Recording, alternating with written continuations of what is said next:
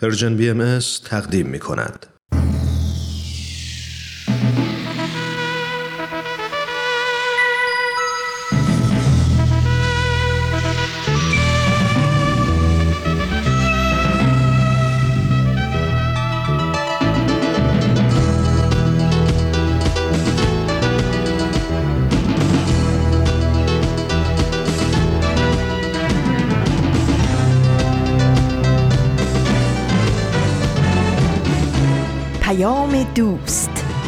برنامه ای برای تفاهم و پیوند دلها.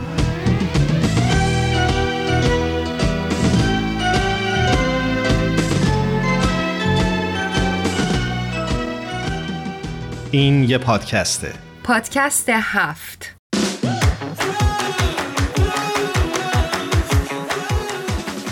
امروز جمعه هشتم مرداد 1400 خورشیدی. برابر با سیوم ژوئیه 2021 میلادیه. این 65 مین قسمت از پادکست هفته.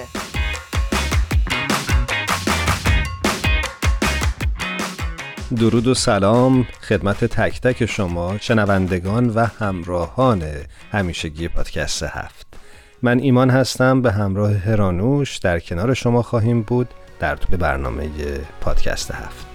من هم خدمت همه شنونده های خوبمون در هر کجا که هستید. درود میفرستم و خیلی خوشحالم از اینکه فرصتی دوباره پیدا کردیم تا در خدمت شما عزیزان باشیم در این روز خیلی خاص روز دوستی که هفته پیش ما در موردش با هم دیگه یک مقدار صحبت کردیم و این هفته هم می‌خوایم در مورد موضوعی با هم صحبت بکنیم که دوستی بین ما رو قرار بیشتر تقویت بکنه.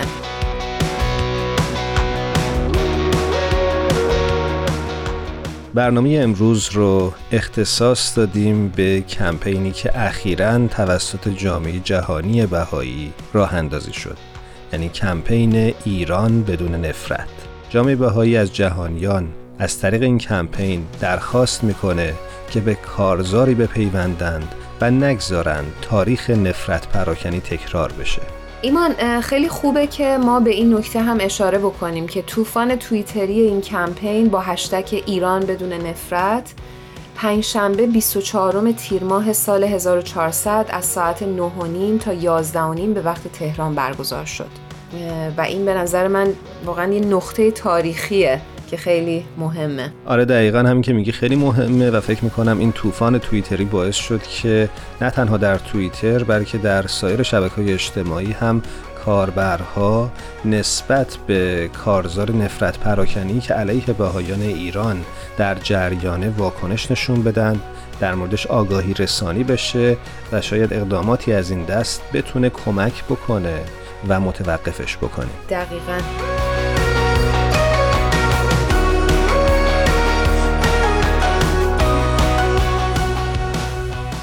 در بیانیه کمپین اومده که در ماهای اخیر کارزار نفرت پراکنی و پروپاگاندای حکومت که بیش از چهار دهه قدمت داره به مراحل جدیدی وارد شده و پیچیدگی و میزان اون به شدت افزایش یافته. شاید بشه گفت استراتژی جدید حکومت ایران برای غیر انسانی جلوه دادن جامعه باهایی استفاده از شبکه گسترده و رو به افزایشی از صدها وبسایت صفحات اینستاگرام، کانالهای تلگرام و اتاقهای کلاب هاسه جایی که مطالب بسیار نادرستی مثل اینکه باهایی ها نجس هستند و دشمن دین و ایمان شما هستند و یا ارتباط برقرار کردن با بهایی ها ممنوعه و مسائلی از این دست به شدت روش کار میشه و سعی می‌کنن اونها رو ترویج بدن.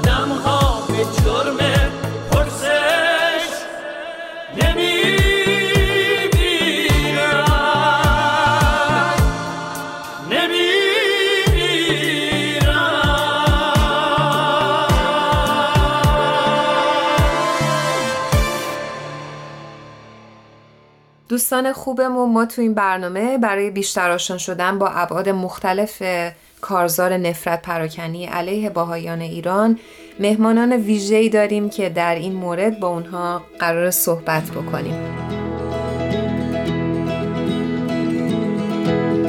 دوستان عزیز آقای دکتر تورج عطابکی از هلند و دکتر فرهاد ثابتان رو از آمریکا روی خط داریم.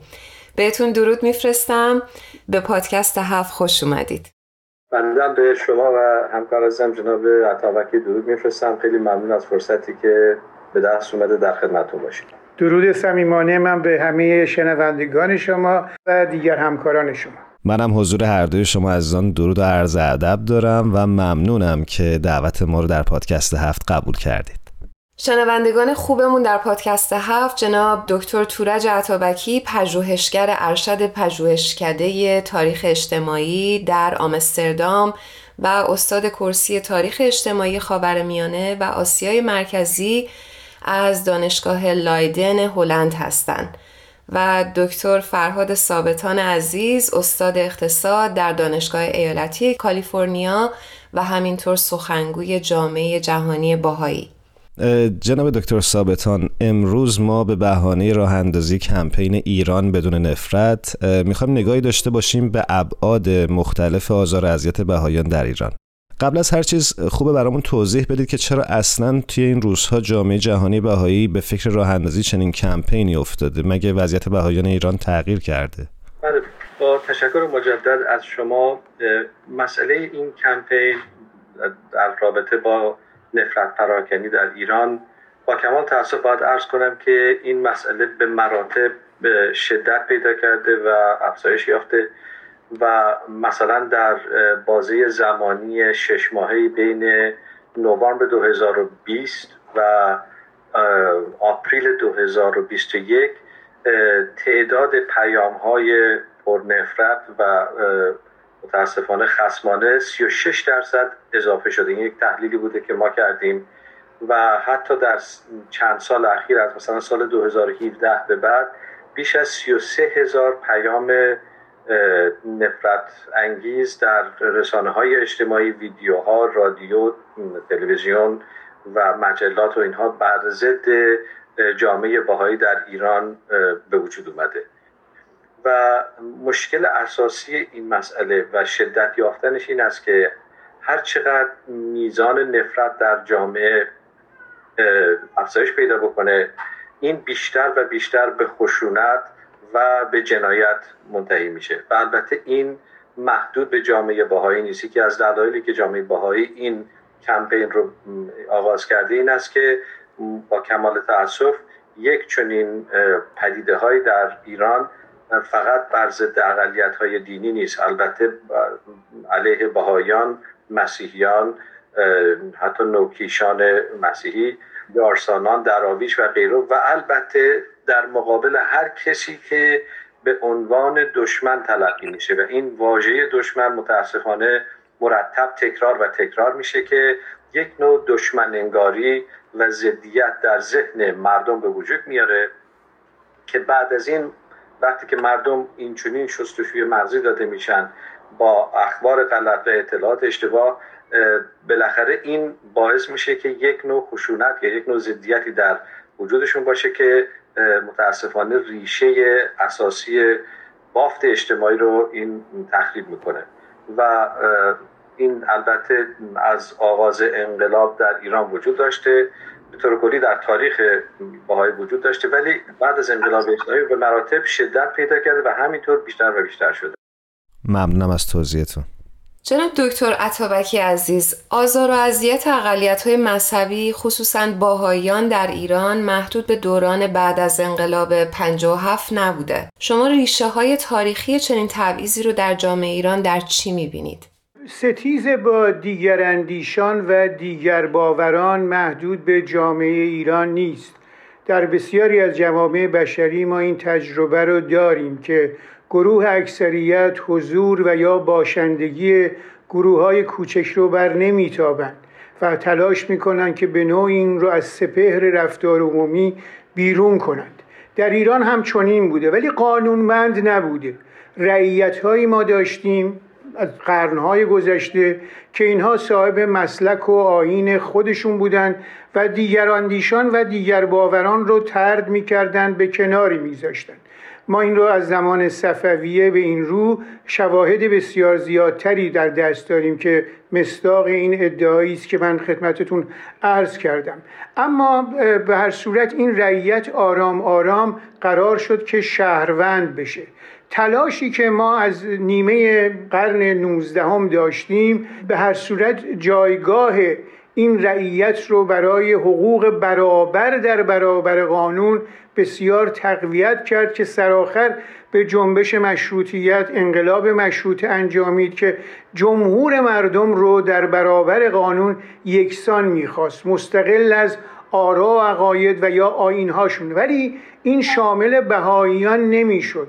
بیشتر صاحب کسانی می‌شد که به زعم در حقیقت کسانی که قانون اساسی مشروطه را تدوین کردند صاحبان کتاب آسمانی شناخته شده بودند ادیان ابراهیمی و از این دست. و اما تلاش بابیان و دو نهل از بابیان یعنی ازلیان و بهاییان رو در تدوین این قانون و در تایید در حقیقت مشروطیت نباید نادیده گرفت. البته اشاره کنم اون پیشتر هم که گفتم بهاییان مستثنا بودن بهاییان صاحب در حقیقت افکار زاله بودن بسیاری از مشروط ستیزان ازلیان و بهاییان رو با عنوان کسانی که صاحب افکار زاله هستند معرفی می‌کردن اما این به شکل قانونمندش با انقلاب اسلامی و حکومت اسلامی در ایران در سال 1357 متعین شد و از این تاریخ ما می‌بینیم که در قانون اساسی جمهوری اسلامی برخواسته از روایتی که آیت الله خمینی از انسان ایرانی به دست می‌داد حقوق بهاییان و حقوق دیگر اندیشان دیگر باوران به نوعی پایمال شد. روایت آیت الله خمینی چه بود؟ روایتی بود که انسان ایرانی انسان مسلمان موحد تراز دین باورمند به فقه شیعه دوازده امامی و اون هم نوع خانش ویژه ای از این فقه یعنی فقه متکی به ولایت فقیه و ولایت مطلقه فقیه. این در حقیقت اینقدر شرایط رو تنگ و تاریک کرد برای باشندگان در این سرزمین و مطمئنا نخستین کسانی که محکوم این خانش از حقوق انسانی شدند بهاییان بودند که دیدیم پیش از همه کسان پیش از صاحبان افکار چپ و راست و میانه و ملیگرایان در حقیقت این بهاییان بودند که محکوم این ستیز و این کارزار گسترده بهایی ستیزی و آزار و اذیت انسانی قرار گرفتند. سپاسگزارم از توضیحتون جناب دکتر عطابکی.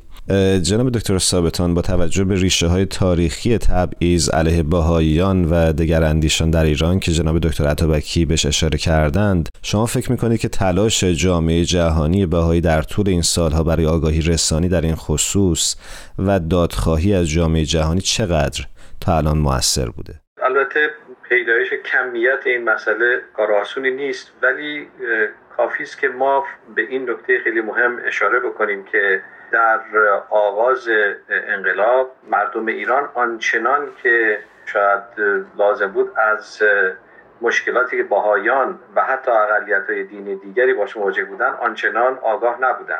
اما با آگاهی رسانی در مورد نفرت پراکنی در مورد تضییقات و سرکوبهایی که انجام میشه رفته رفته مردم ایران آگاه شدند.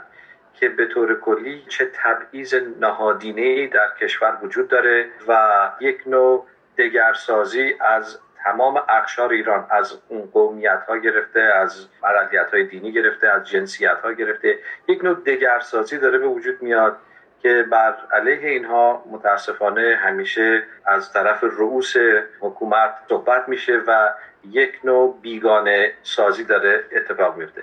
در نتیجه وقتی که جامعه باهایی سعی کرد که یک نوع آگاهی وسیع و همهگیر در حقیقت در ایران به وجود بیاره رفته رفته این تغییر پیدا کرد. یعنی اون شاید بشه گفت روح ملی ایران بیدار شد از اینکه واقعا مردم نمی‌خوان که یک چنین بیگانه سازی وجود داشته باشه. یک می‌خوان بیگانه زدایی بکنن.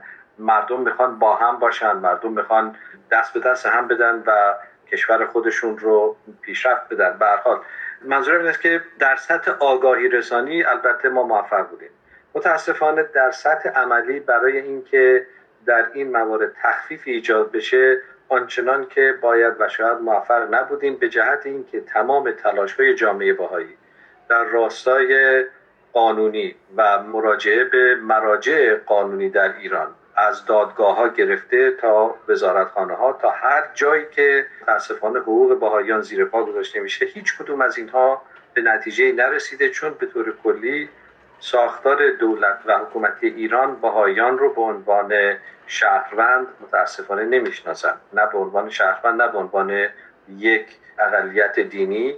در نتیجه اصلا پاسخگویی وجود نداره.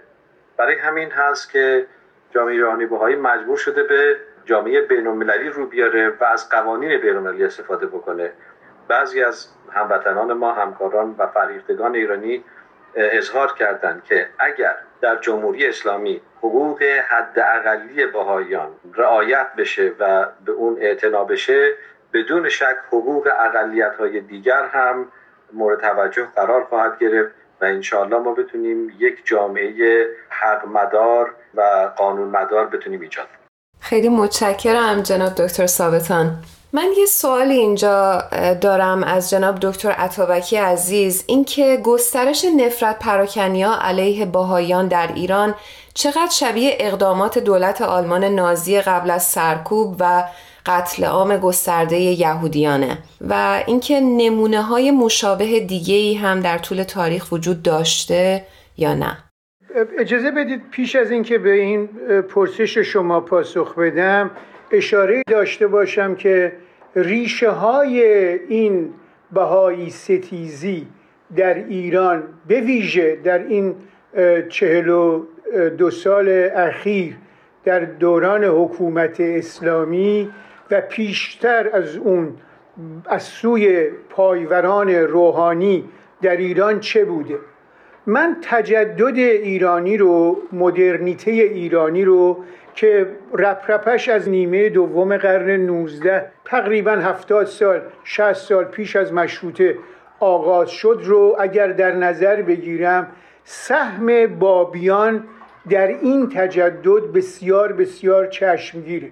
نگاه بکنیم می‌بینیم که اینها کسانی بودند که منادی برابری جنسیتی بودند. از یک سو و بنابراین در راستای تجدد آموزش و فرهنگ بست آموزش همگانی و بست فرهنگ آگاهانی دهنده رو داشتند و نخستین مکاتب غیر دینی رو ما از سوی اینها داریم که در ایران و یا فراتر از مرزهای ایران تشکیل میشه. این یکی از دستاوردهای این آینه که باید بهش اشاره کنیم. و این مورد پسند و قبول روحانیت به هیچ وقت نبوده. چرا که روحانیت حوزه یا سپهر آموزش رو متعلق به خودش می‌دونه و هر گونه تلاش گروه های مستقل از روحانیت رو در این حوزه درست نمی‌دونه.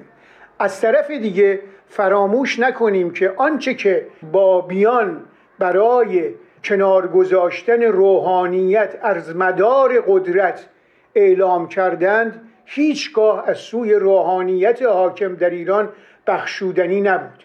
آزادی رو به بیانی در جدایی دین از روحانیت می‌خواستند.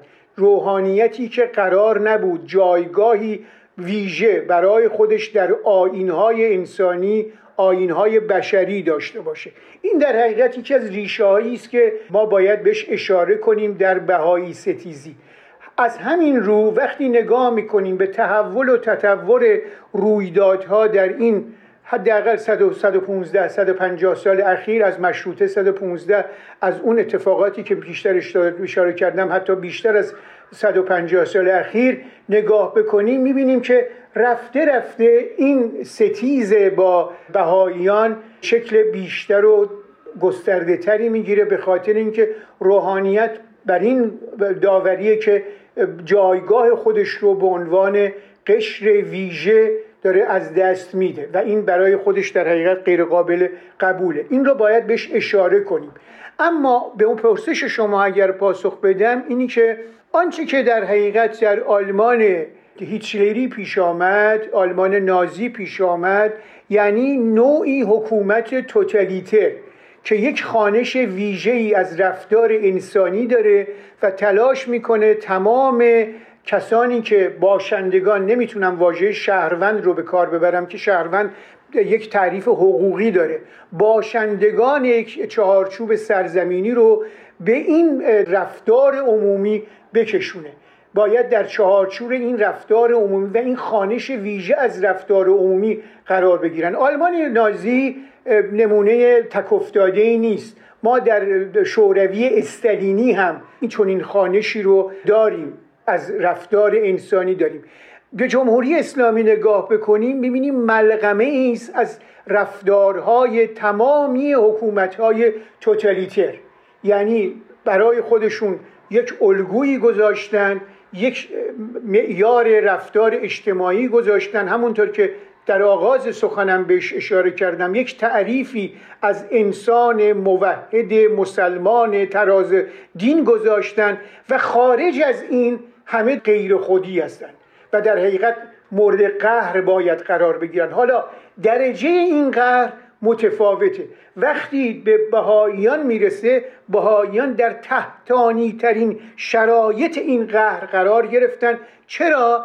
به این خاطر که نه تنها با تمامی این باورهای حاکم ناخانا هستند سر سازش ندارند بلکه ریشه های تاریخی هم دارند که حیات و هستی روحانیت رو داره تهدید می‌کنه. حکومت اسلامی در ایران حکومت فقیه سالاره.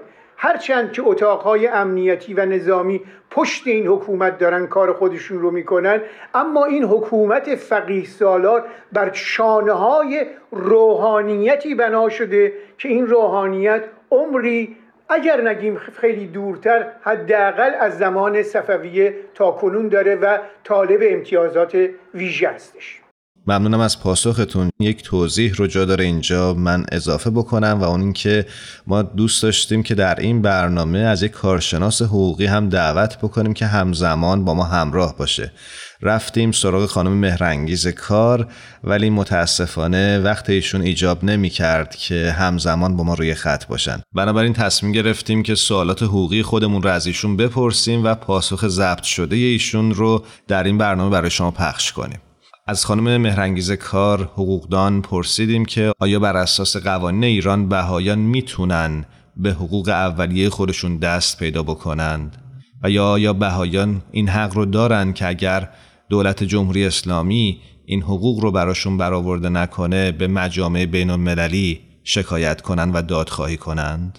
ازتون دعوت می‌کنیم که پاسخ خانم مهرنگیز کار رو به این سوالات گوش کنید.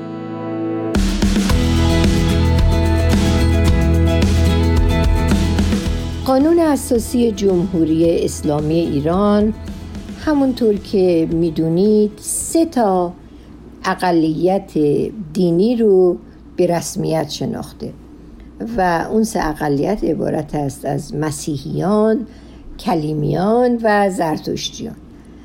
وقتی که گفته میشه که یک قانون اساسی سه اقلیت رو به رسمیت شناخته مفهومش اینه که این سه اقلیت تا حدودی دارای همون حقوق شهروندی هستند که شهروندان مسلمان هم اون حقوق رو دارن.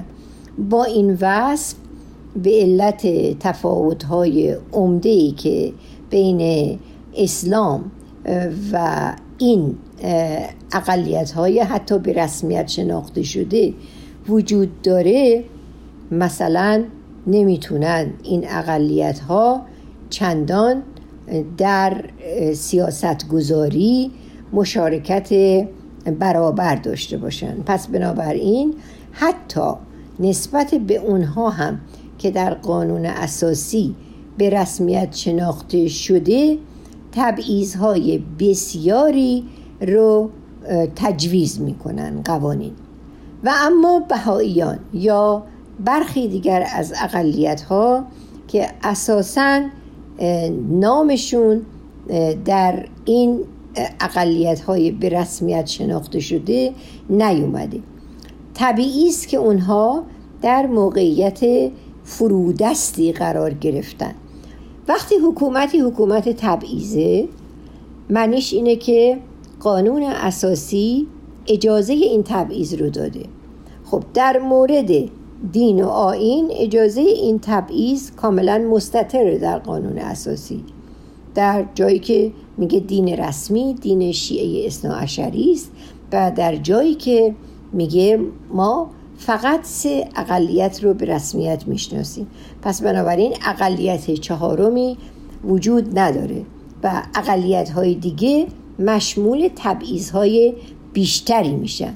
مگر اینکه خودشون رو مسلمان اعلام بکنن و در بعضی از دستجات ماینوریتی دینی و اقلیت دینی شاید اونها براشون آسونتره که خودشون رو چندان ظاهر نکنند ولی بهاییان چون اراده کردند که اعلام بکنن که چه آینی دارن البته گرفتاری های بیشتری در اون جامعه دارند فقط قانونگذاری نیست که منشأ و مبنای این گرفتاری های بهاییانه.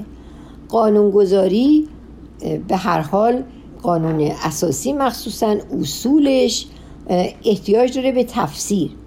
خب چه کسی چه نهادی تفسیر می‌کنه این اصول رو؟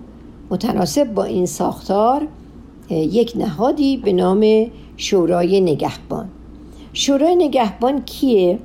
شش تا فقیه که منصوب ولی فقیه هستند و هم فکر و همسوی فقهی و سیاسی ولی فقیهن و شش حقوقدانن که اونا هم غیر رسمی میشه گفت منصوب ولی فقیه هستند در هر حال این دوازده نفر همون سیاست و همون فقه و تفاسیر فقهی رو دنبال می‌کنن که شخص ولی فقیه و مجموعه ولایت فقیه اونها رو قبول دارن به اون صورت. و باز هم این نکته رو توجه بفرمایید که شورای نگهبان تنها مفسر قانون اساسی است. یعنی کسی نمی‌تونه بره به جای شکایت کنه و بگه که ما این تفسیر از فلان اصل قانون اساسی رو که از نهاد شورای نگهبان آمده قبول نداریم. و حالا بیایید و یک بازنگری بکنید در این تفسیر پس اینجا هم راه بسته.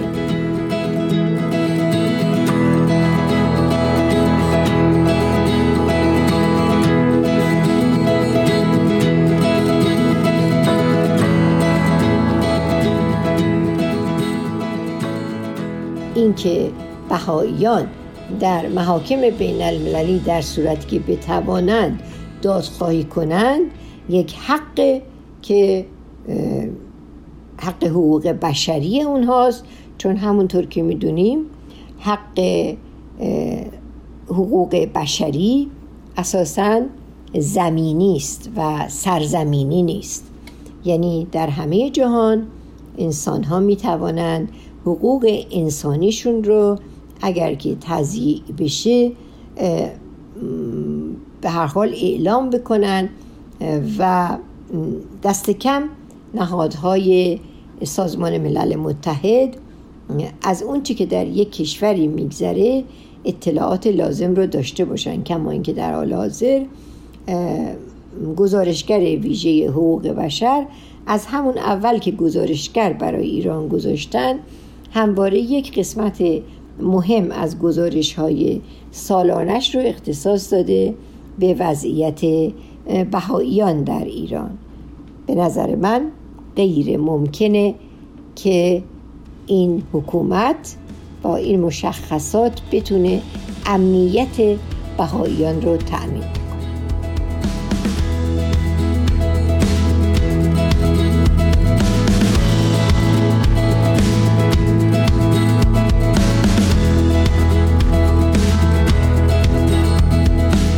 شنیدید پاسخ خانم مهرنگیز کار بود به پرسش های ما در خصوص ابعاد حقوقی گسترش نفرت پراکنی علیه بهایان ایران. جناب دکتر ثابتان عزیز آیا فکر می‌کنید که گسترش کارزار نفرت پراکنی در ایران در طول این سالها باعث افزایش خشونت علیه بهایان در ایران هم شده؟ اگه اینطور هست سهم حکومت و سایر گروه ها رو از این پدیده چقدر متفاوت می‌بینید؟ بله با کمال تاسف باید ارز کنم که تمام این خشونت ها و جنایت هایی که علیه بهایان و اقلیت های دین و اقلیت های کلی ایران مطرح میشه نتیجه مستقیم همین نفرت پراکنی است. البته فرصت واقعا نیست که من به طور خیلی وسیع به همه اینها اشاره کنم فقط به چند نمونه اشاره می‌کنم. مثلا تصور بفرمایید که آقای حجت الاسلام قرائتی ویدیوش هست که ایشون به سراحت در یک مجمع زنده گفته که اگر کسی گفت من باهایم بکشیدش. به همین سادگی به همین سراحت یا مثلا فرض کنید آیت الله مکارم شیرازی گفته که باهایان دشمن اسلام هستند. خب پس باید با دشمن چیکار کرد؟ با دشمن که نمیشه رفت شام و کرد و همین طرز تفکر دشمن تراشی یا دشمن سازی باعث میشه که مردم بر علیه اونها اقدام کنند همینطور ما می‌بینیم که بیشتر آیت الله ها تقریبا همه اونها شاید بلا استثنا معتقدن که بهایان نجس هستن و نباید کسی با اونها رفت آمد داشته باشه. خب پیامد این چیه؟ پیامد این مثلا یک نمونه است که ما می‌بینیم یک باهای 63 ساله های فرهنگ امیری دو نفر میرن دم منزلش. و می‌دونن که باهایه و ایشون رو به قتل میرسونن.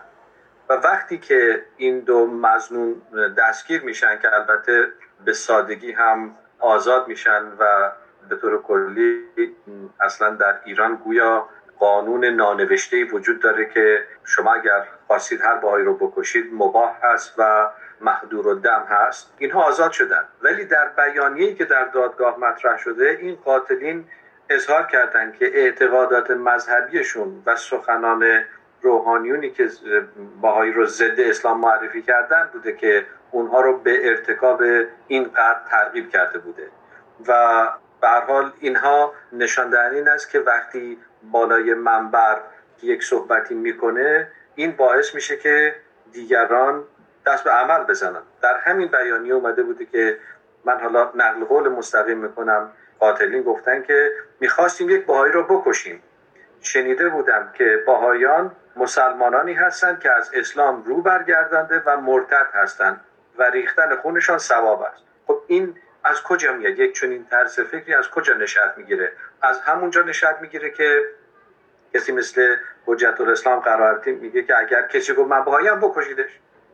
پس ببینید اینها یک رابطه علت و معلول با هم هستند. یعنی یک رابطه است که نفرت از روی منابع از روی شبکه های اجتماعی از تلویزیون از رادیو از مجلات این از اینجا بلند میشه و در ذهنیت مردم جانشین میشه و اون هست که انگیزه برای عمل میشه بر ضد بهایان به این سراحت و به این خشونت که عرض کردم.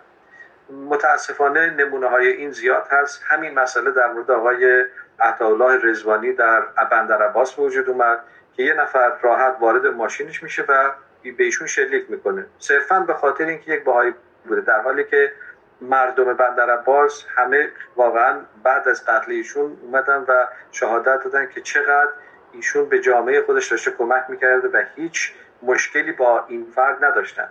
متاسفانه تنها علتی که باعث شد ایشون کشته بشن این بود که باهایی بودن و یک نوع نفرت بر علیه باهایان در ذهنیت مردم ایجاد شده خیلی متاسفیم جناب دکتر ثابتان و خیلی ممنونیم از شما با توضیحتون. جناب دکتر عطابکی عزیز با توجه به ریشای تاریخی مبارزه با دگراندیشان در ایران آیا همچنان میشه امیدوار بود که تغییری در روند پذیرش و همزیستی مسالمت آمیز بین افرادی با باورهای مختلف در این کشور شاهد باشیم؟ اجازه بدید بگم که در ادامه صحبت های دکتر ثابتان درباره ظلم بسیار گسترده که ستم بسیار عمیقی که بر بهاییان رفته در طول این صد و بیش از 150 سال اخیر و به ویژه در این 42 سال اخیر اشاره کنم که سینه من پر از درد و پر از شواهد تاریخی که مستاق این ستم و این ظلم گسترده است.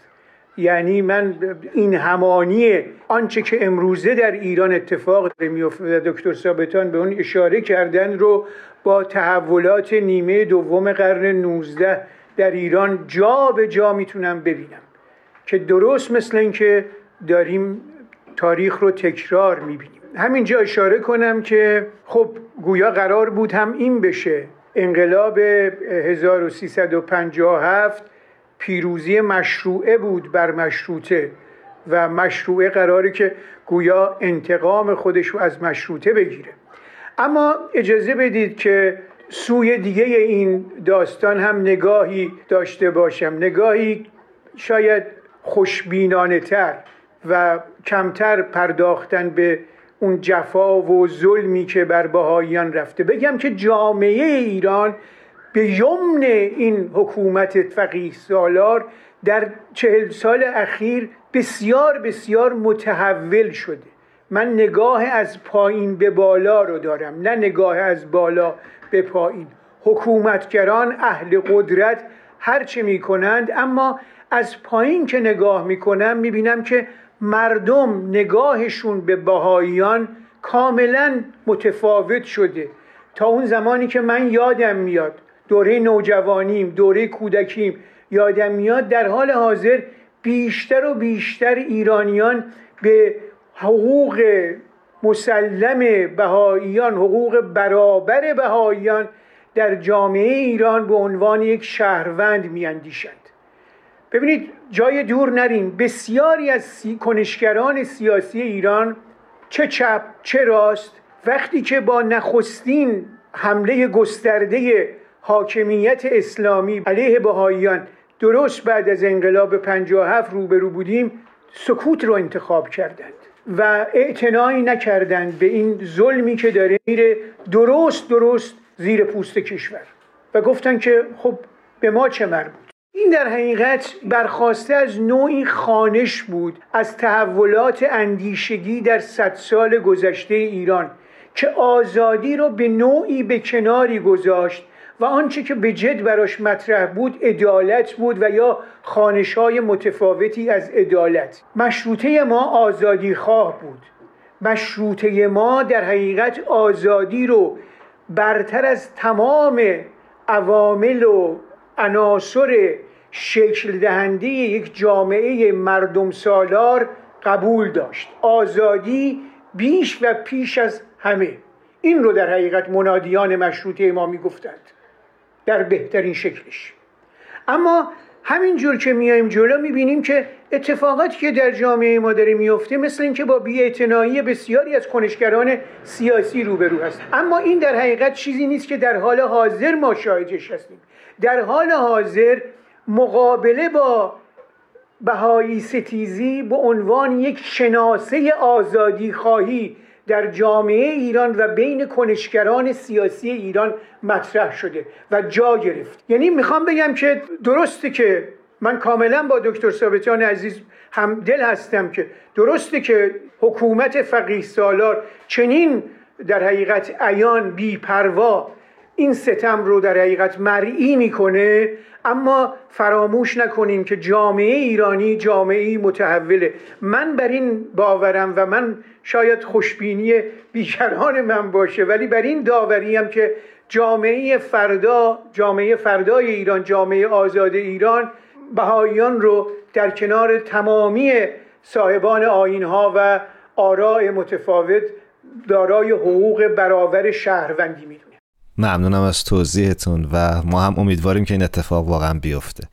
من از هر دوی شما عزیزان جناب دکتر ثابتان و همچنین جناب دکتر عطابکی عزیز تشکر می کنم و امیدوارم روزی بیاد که مردم خاور میانه و به خصوص ایران بتونن زندگی آروم و به دور از تنش رو در کنار هم تجربه بکنن به دور از همه نفرت ها و کینه ها اجازه بدید منم از دکتر ثابتان برای همکاری با شما دیگر دوستان عزیز برای تهیه این برنامه سپاسگزاری کنم و امیدوار باشم که در فرصتهای آینده فرصتهای بعدی بتونیم با همدیگه گفتگوهایی از این دست بیشتر و بیشتر داشته باشیم و شاید به یمن این گفتگوها بتونیم در حقیقت جامعه فردا رو زیباتر و زیباتر ببینیم. منم به سهم خودم تشکر می‌کنم از فرصتی که داده شده به ویژه در حضور همکار عزیز جناب دکتر عطا. منم به سهم خودم از هر دوی شما عزیزان جناب دکتر ثابتان و جناب دکتر عطابکی عزیز تشکر می‌کنم. همینطور از سرکار خانم مهرنگیز کار که به ما لطف داشتند و پاسخهای ضبط شده خودشون رو برای ما فرستادند. امیدوارم که این برنامه بتونه راهی باشه به سوی فردایی بهتر برای ایران